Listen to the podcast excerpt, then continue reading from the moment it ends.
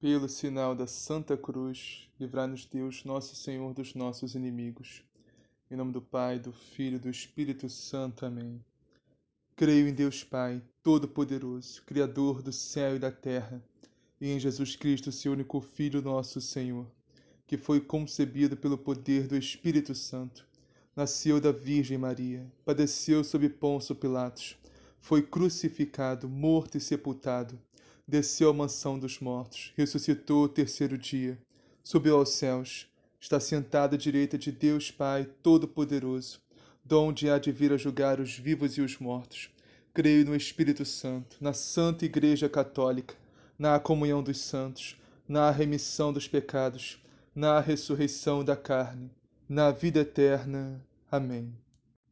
Vinde, Espírito Santo, enchei os corações dos vossos fiéis e acendei neles o fogo do vosso amor. Enviai, Senhor, o vosso Santo Espírito, e tudo será criado, e renovareis a face da terra. Oremos. Ó Deus, que instruíste os corações dos vossos fiéis com a luz do Espírito Santo, fazei que apreciemos retamente todas as coisas, segundo o mesmo Espírito, e gozemos sempre suas divinas consolações. Por Cristo nosso Senhor. Amém. Liturgia da Palavra, 20 de fevereiro de 2021, sábado, depois das cinzas. Primeira leitura. Leitura do livro do profeta Isaías. Assim fala o Senhor: Se destruíres teus instrumentos de opressão e deixares os hábitos autoritários, e a linguagem maldosa, se acolheres de coração aberto o indigente e prestares todo socorro ao necessitado, nascerá nas trevas a tua luz, e a tua vida obscura será como o meio-dia. O Senhor te conduzirá sempre e saciará tua sede na aridez da vida e renovará o vigor do teu corpo. Serás como um jardim bem regado, como uma fonte de águas que jamais secarão. Teu povo reconstruirá as ruínas antigas, tu levantarás os fundamentos das gerações passadas. Serás chamado reconstrutor de ruínas restaurador de caminhos, nas terras a povoar. Se não puseres o pé fora da casa no sábado, nem tratares de negócios em meu dia santo, se considerares o sábado teu dia favorito, o dia glorioso, consagrado ao Senhor, se o honrares, pondo de lado atividades, negócios e conversações, então te deleitarás no Senhor. Eu te farei transportar sobre as alturas da terra e desfrutar a herança de Jacó, teu pai. Falou a boca do Senhor. Palavra do Senhor. Graças a Deus. Salmo responsorial. Ensinai-me os vossos caminhos, e na vossa verdade andarei. Ensinai-me os vossos caminhos, e na vossa verdade andarei. Inclinai, ó Senhor, vosso ouvido, escutai, pois sou pobre e infeliz. Protegei-me, que sou vosso amigo e salvai vosso servo, meu Deus, que espera e confia em vós. Ensinai-me os vossos caminhos, e na vossa verdade andarei. Piedade de mim, ó Senhor, porque clamo por vós todo dia.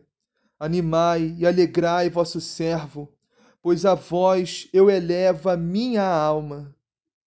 Ensinai-me os vossos caminhos, e na vossa verdade andarei. Ó Senhor, vós sois bom e clemente, sois perdão para quem vos invoca. Escutai, ó Senhor, minha prece, o lamento da minha oração. Ensinai-me os vossos caminhos, e na vossa verdade andarei. Evangelho do dia. Naquele tempo, Jesus saiu e viu um publicano chamado Levi sentado no posto de arrecadação. Disse-lhe: Segue-me. Ele, deixando tudo, levantou-se e o seguiu. Depois, Levi preparou-lhe um grande banquete em sua casa Lá estava um grande número de publicanos e de outras pessoas sentadas à mesa com eles. Os fariseus e os escribas murmuravam contra os discípulos de Jesus, dizendo: Por que comeis e bebeis com os publicanos e com os pecadores? Jesus respondeu: não são os que têm saúde que precisam de médico, mas os doentes. Não vim chamar justos, mas pecadores ao arrependimento. Palavra da salvação. Glória a vós, Senhor. Meus irmãos e minhas irmãs, vamos iniciar a meditação de hoje na primeira leitura que está em Isaías, capítulo 58, versículos 9b ao 14. E inicia assim: Assim fala o Senhor: Se destruíres teus instrumentos de opressão e deixares os hábitos autoritários e a linguagem maldosa, ou seja, o que está sendo hoje instrumento de opressão na nossa vida? O pecado, meus irmãos, o pecado é o maior, é o pior instrumento de opressão que pode existir na nossa vida. O pecado, meus irmãos, nos oprime, nos escraviza, nos aprisiona. Embora muitas vezes nós nos agarremos a ele e não o queremos soltar de jeito nenhum. É o famoso pecado de estimação. Talvez não sejamos grandes pecadores, não infringamos todos os mandamentos da lei de Deus, todos os dez mandamentos, mas tem aquele mandamento, aquele pecado é mais difícil para nós. E é justamente esse pecado que nos oprime, não nos deixa sermos livres e verdadeiros filhos de Deus. Devemos lembrar também, meus irmãos, que infringindo um só mandamento da lei do Senhor, da lei de Deus, é como se estivéssemos infringindo todos eles. Isso tem que ficar claro para nós não cumprimos um mandamento que seja da lei do Senhor, ah, eu obedeço todos os nove mandamentos, mas tem um, tem aquele que eu não consigo. Como se estivéssemos desobedecendo a todos os mandamentos da lei de Deus. Esse pecado nos oprime, é instrumento de opressão na nossa vida. Deus quer nos libertar desse pecado. Quer que nós destruímos esse pecado. E como nós fazemos isso, meus irmãos? Primeiro, reconhecendo, assumindo nosso pecado, assumindo a nossa condição de miseráveis pecadores e nos confessando porque nós não temos o poder para destruirmos nosso próprio pecado. Só Jesus tem. E através do sacramento da confissão, o Cristo que age no sacerdote perdoa e destrói os nossos pecados. Esse instrumento de opressão na nossa vida. O próximo é se deixares os hábitos autoritários. Será que estamos sendo autoritários? Quando dizemos, eu não quero ir na missa, eu não quero me confessar, eu não quero saber de igreja, eu não quero orar. Eu não quero jejuar. Eu quero viver a minha vida da maneira que eu quiser. Não existe autoritarismo pior do que esse, meus irmãos. Estamos sendo autoritários com nós mesmos. Estamos sendo autoritários com nossa alma. Estamos deliberadamente nos privando da graça de Deus, nos privando da salvação que Deus quer nos dar. Pois estamos, meus irmãos, exercendo autoritarismo em nós, na nossa alma, nos guiando nos conduzindo por nós mesmos, nos colocar sobre a autoridade de Deus, sobre a vontade do Senhor. Sem dúvida alguma, é o melhor para nós. Para que o Senhor nos conduza, o Espírito Santo de Deus, a graça de Deus nos conduza no seu caminho de justiça e verdade. E o último tópico desse versículo é abandonarmos a linguagem maldosa, ou seja, a fofoca. Fofoca, meus irmãos, é um pecado mortal. Ao fazer fofoca, estamos infringindo o oitavo mandamento da lei de Deus: não levantar falso testemunho contra o seu próximo, contra o seu irmão. Próximo versículo. Se acolheres de coração aberto o indigente e prestares todo socorro ao necessitado. Será que estamos, meus irmãos, acolhendo o indigente, prestando socorro ao nosso irmão mais necessitado? Ou nós viramos a cara na rua quando encontramos um mendigo? Ou se alguém nos pede ajuda na rua, a gente diz que não tem, mesmo tendo dinheiro ou alguma coisa ali para dar na hora.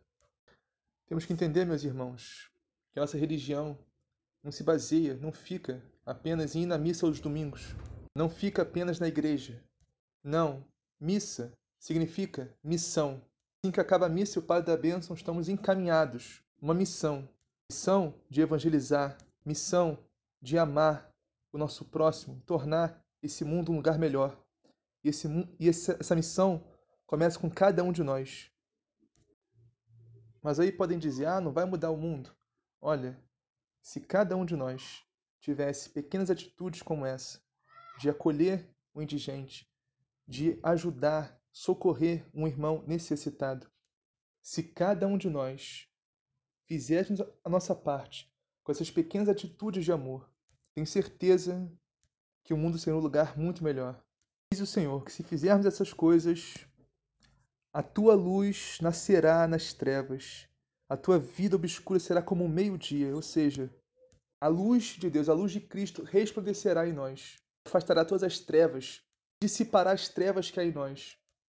Aproveitando que falamos de missa de domingo, olha o final dessa leitura que diz assim: Se não puseres o pé fora da casa no sábado, nem tratares de negócios em meu dia santo, se considerares o sábado como teu dia favorito, o dia glorioso, consagrado ao Senhor, se honrares, pondo de lado atividades, negócios e conversações, então te deleitarás no Senhor, e eu te farei transportar sobre as alturas da terra e desfrutar a herança de Jacó, teu pai. Falou a boca do Senhor. Como está a nossa relação com Deus, meus irmãos? no domingo, o dia do Senhor, no Dominus Dei, consagrado ao Senhor, o dia glorioso do nosso Deus, que no Antigo Testamento era o sábado, mas em Jesus Cristo passou para o domingo.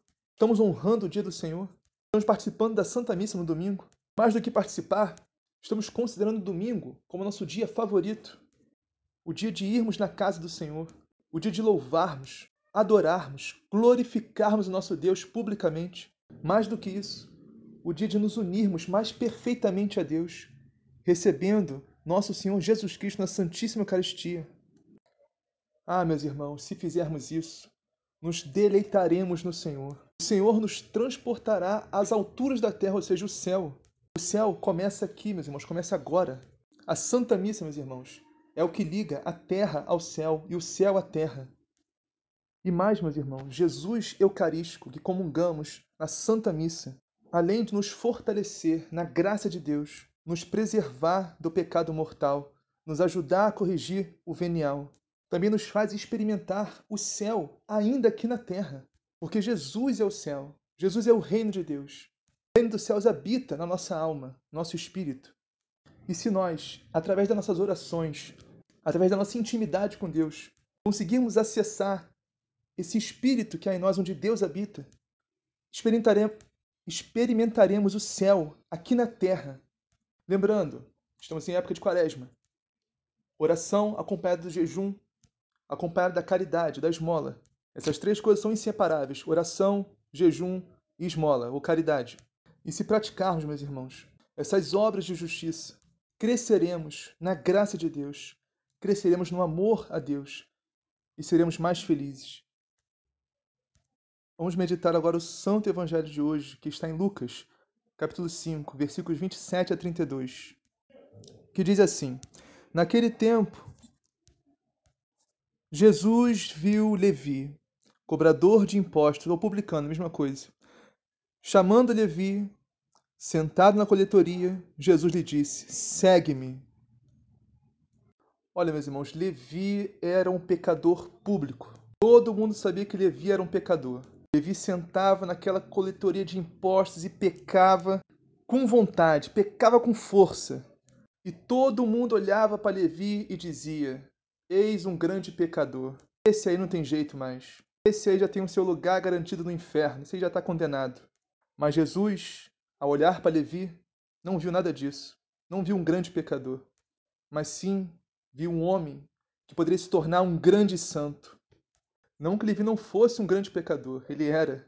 Daí que está a misericórdia de Deus, meus irmãos. Deus, quando olha para nós, ele não vê só o nosso pecado. Ele viu que nós podemos nos tornar, se abandonarmos esse pecado, nos voltarmos para ele. E diz a palavra que Levi, após o seu encontro pessoal com o mestre, deixou tudo e o seguiu.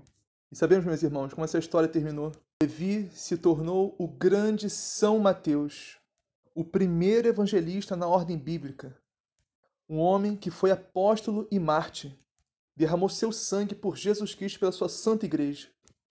E meus irmãos, voltando para o evangelho, depois Levi preparou em casa um grande banquete para Jesus.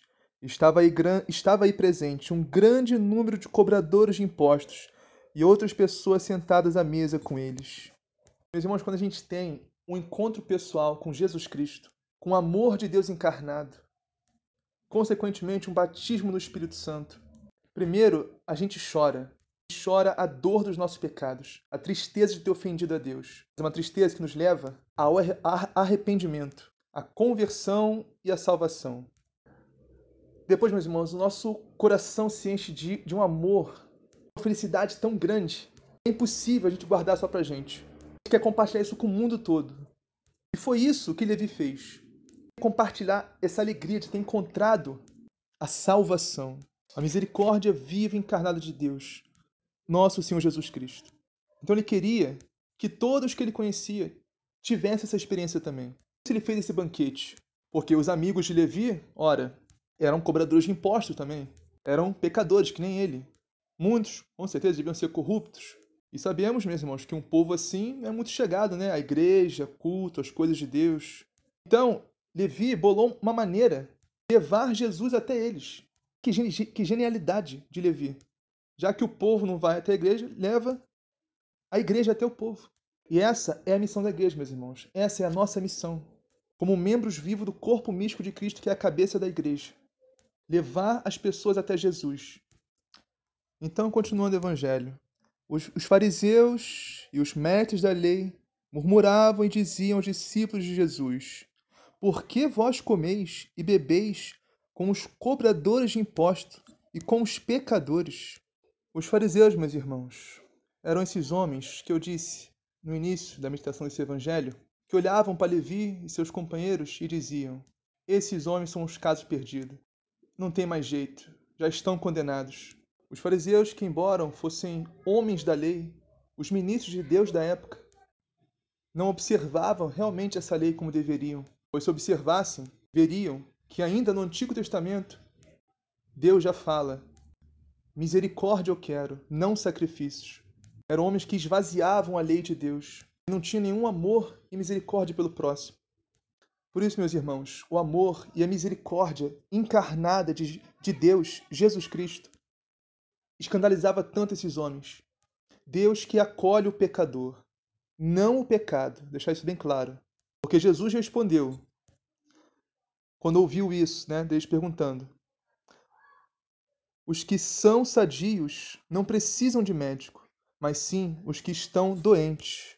O pecado, meus irmãos, é a pior doença de todas, é a doença, doença da nossa alma, que só Jesus pode curar, porque Ele é o médico dos médicos. Temos que ter atenção, meus irmãos, porque muitas vezes esse evangelho é distorcido, como se Jesus estivesse acolhendo o pecador junto com o pecado. Jesus, como se Jesus tolerasse o pecado. Ah, não, tá tudo certo, tá tudo amigo, somos amigos aqui, tá, tá, tá tranquilo. E não é isso, meus irmãos. Tanto é que não sei se dava a perceber, né? Mas Jesus, ele simplesmente concordou com o que os fariseus disseram. Chegaram e falaram: olha, esses homens são pecadores. Jesus em nenhum momento disse: não, eles não são pecadores, não é mais isso, hoje em dia não é mais assim. Jesus disse: sim, eles são pecadores. Sim, eles são doentes. Por isso que eu estou aqui, porque eu sou um médico. Vim, vim aqui para curá-los. Jesus simplesmente chamou eles de pecadores e doentes, Levi e todos seus convidados. na cara de Levi e na cara dos convidados. Claro, com toda elegância, com toda sutileza, né? Jesus em nenhum em momento algum negou o pecado de Levi e seus companheiros. Então, meus irmãos, em momento algum, Jesus disse que o pecado não é mais pecado, que pode continuar pecando, viver na vida de pecados, está tudo certo. Em momento algum ele disse isso. E ele ser confirmado com mais ênfase no último versículo, que diz assim: Eu não vim chamar os justos, mas sim os pecadores, para a conversão. Ou seja, vim chamar os pecadores só para ficar pecando. Vim chamar os pecadores para continuar pecadores. Vim chamar os pecadores para a conversão, ou seja, para se converterem, para mudarem de vida, para mudarem o rumo. Para os que estavam a caminho do inferno, mudarem de rumo a caminho do céu. Para isso que Jesus veio, meus irmãos. Nosso erro, meus irmãos, muitas vezes é achar que a misericórdia de Deus contrapõe a sua justiça. De forma alguma. Nosso Deus é 100% misericórdia e 100% justiça. Portanto, meus irmãos, devemos sim abandonar completamente a vida de pecados, sobretudo e principalmente o pecado mortal, se quisermos passar pela porta da misericórdia do Senhor e vivermos na justiça de Deus. E para finalizarmos, eu não sei vocês, meus irmãos, mas eu senti uma alfinetada de Jesus nesse último versículo aqui, que ele diz: Eu não vim chamar os justos, mas sim os pecadores para a conversão. Talvez seja a minha miséria falando mais alto, não sei. Mas assim, porque os fariseus eles se achavam justos e santos, os mais justos e mais santos de todos. Como se Jesus estivesse falando: Olha, eu não vim chamar vocês. Vocês são justos, são santos, né? Não precisam de conversão. Vim chamar Levi e seus amigos para se converterem e virem comigo para o reino dos céus. Mas Jesus sabia que eles não eram justos e santos fariseus eram tão miseráveis e tão pecadores quanto Levi e seus amigos, talvez até mais. Mas a questão é, meus irmãos, que eles não se reconheciam assim, eles não se enxergavam assim. Esse é o erro deles. Por isso Jesus não podia curá-los, perdoar os seus pecados, porque não reconhecesse esses pecados, essa, essa miséria que eles tinham. Portanto, meus irmãos, não cometamos nós também o erro dos fariseus. Vamos reconhecer toda a nossa miséria, todos os nossos pecados, nossa fraqueza diante de Deus, diante de Jesus, orarmos a misericórdia de Deus em nossas vidas e apresentar todos os nossos pecados a Jesus através do sacramento da confissão, para que Jesus nos perdoe, nos liberte nos cure desse mal, dessa doença do pecado de uma vez por todas. Para finalizarmos, meus irmãos, essa meditação, quero compartilhar com vocês um versículo que devemos ter como alicerce da nossa vida espiritual. Vamos aceitá-lo como sendo para nós aplicar na nossa vida. Versículo que, se nós entendermos verdadeiramente e vivermos ele, irá nos levar a uma conversão sincera para crescer no amor a Deus e ao próximo. E esse versículo está, meus irmãos, em 1 Timóteo, capítulo 1, versículo 15, que diz assim: Esta afirmação é fiel e digna de toda aceitação. Cristo Jesus veio ao mundo para salvar os pecadores, dos quais eu sou o pior. Temos que nos enxergar, meus irmãos, como os piores dos pecadores.